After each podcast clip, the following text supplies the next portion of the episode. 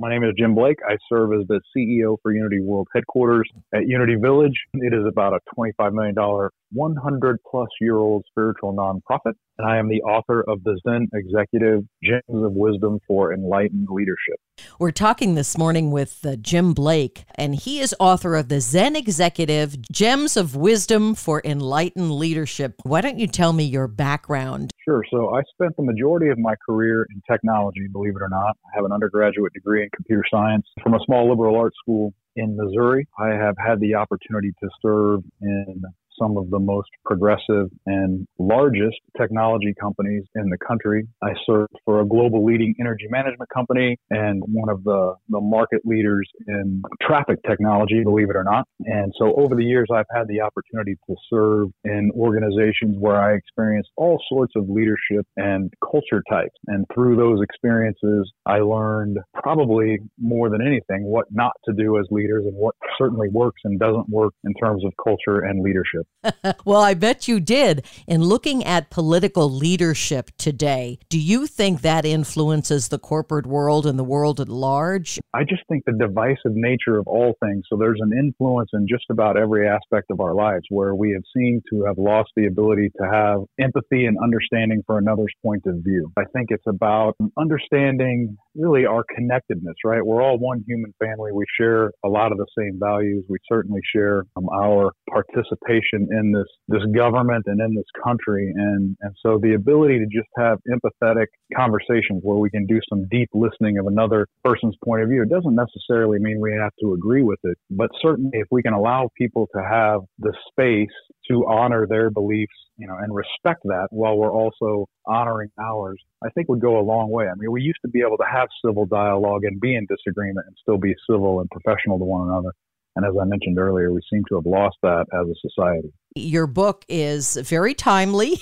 What would you say is a Zen executive? Well, you don't necessarily have to be in, in leadership to model some of the tools and techniques and behaviors I talk about in the book. But really, what we're talking about is someone who understands, has a, a good deal of self awareness. So, first of all, they understand how their own thoughts and emotions impact how they show up in the world. But more importantly, understanding your influence as a leader. So, what I mean by that is, and I'm sure I'm not the only one, but I had worked for leaders in the past that modeled behaviors like fear and intimidation or command and control. And what that does to an associate who serves in an environment like that is they spend most of their time stressed out or in fear, fear to make a mistake, which impacts obviously your, your health and well being. So, you're always anxious, you're always nervous. So, that has a, an impact on your physical health as well as your mental well being. And unfortunately, unfortunately, that's not something you can just leave at the office. And so it goes home with you. So now you're operating in the world, in the world from this state of fear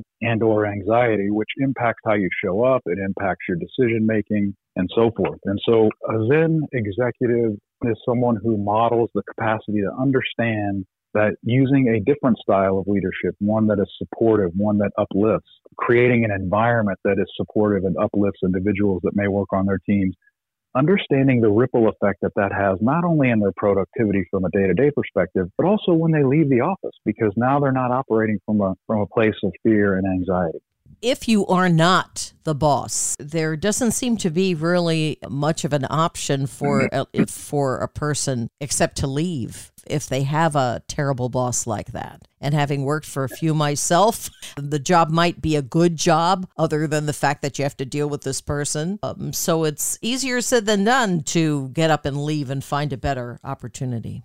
It is indeed. And so, what I would say is again, I think we can go to the idea of modeling these behaviors. Yeah. I think we all have worked with people on our teams where we admire the way they show up, we admire their presence, we admire the way they handle themselves, or we see the success they may be having as a as a leader in the organization. And so modeling, you know, the behaviors and tools and techniques is one way to sort of help spread the news, if you will. Mm-hmm. But secondly, I would say suggestions. And so I, in the past, I have found some team building exercise trainings for teams that embody some of the principles that I talk about in the book. And I've suggested those to a manager. And if you do it under the guise of that, where you're, you're presenting it as a way to create greater productivity or under the guise of team building, sometimes you can get some of these tools and, and principles brought into an organization that way.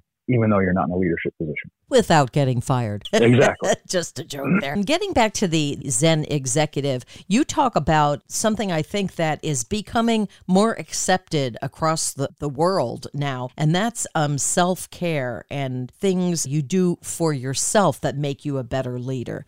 So I would say this is one of the most overlooked items in your life and probably one of the most important. And as you say, I'm heartened to see that it is becoming more widely acceptable. But it goes back to a little bit about what we discussed earlier. How you show up in the world is a direct result of how you're feeling, your thoughts, your emotions, and even your well being. And so, again, if you're stressed out, pushed to the limit. You're constantly caught up in the, the chattering mind. We all have this mind that never ceases to stop chattering. And if we're caught up in that constantly, then it impacts again our performance, how we show up in the world to our family and friends, our colleagues, and of course our decision making. And so the idea is you can't pour from an empty cup.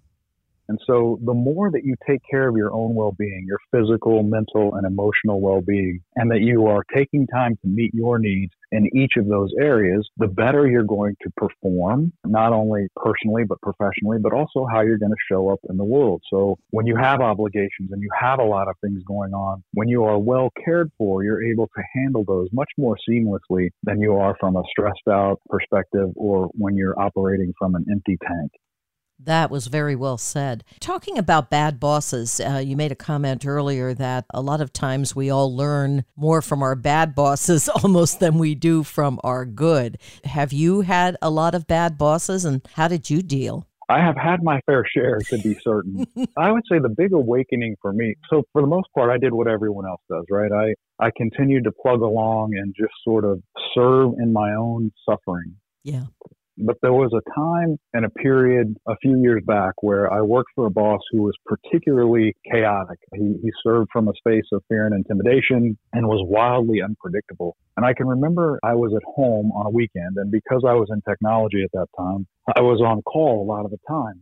And I can remember sitting in my living room and seeing his name come across my cell phone. And I had a physical reaction. My heart dropped into my stomach. I didn't want to answer the phone. And it was sort of at that moment where I realized, wow, how many times have I had this physical reaction? How many times has my body tightened up? My heart dropped into my stomach. And it sort of became this awareness to me that this was totally unhealthy. It was a com- completely unhealthy situation. And mm. so, to your point, I had to consider you know what's more important is it the, is it this job or is it my own health and well-being and as soon as that light switch went off and I sort of became unwilling to accept that sort of position for myself, then other opportunities began to open up and, and I was able to leave shortly thereafter. It is funny how that works, isn't it? For me, and a, a, particularly odious boss, I was getting to the point where I couldn't take it anymore, and suddenly this boss was fired. The place heaved a sigh of relief, and we couldn't believe it. It was almost like the universe took over and took this terrible individual out of our path. It, it was incredible. Or, as you said, opportunities can open up for you that and now you could see them. That's precisely it. We sometimes create these sort of ceilings for ourselves and we limit ourselves in terms of what's possible. But once we begin to, or once we see an opening or see that path forward or decide that we're not going to accept something, then to your point, we begin to see opportunities where we may not have seen them before. I liked your discussion of a mission statement. And is there any way, if you aren't the boss, that you can sort of insert what you see as the mission statement for your organization, or you can start start putting forward these important points and pillars that your organization should follow? Yeah, sure. So oftentimes I would do this at a departmental level, and I wouldn't necessarily call it a mission statement, but we could call it a purpose statement, if you okay, will. But okay. you're really trying to establish sort of a guiding principle for the group that you're with, that you're in.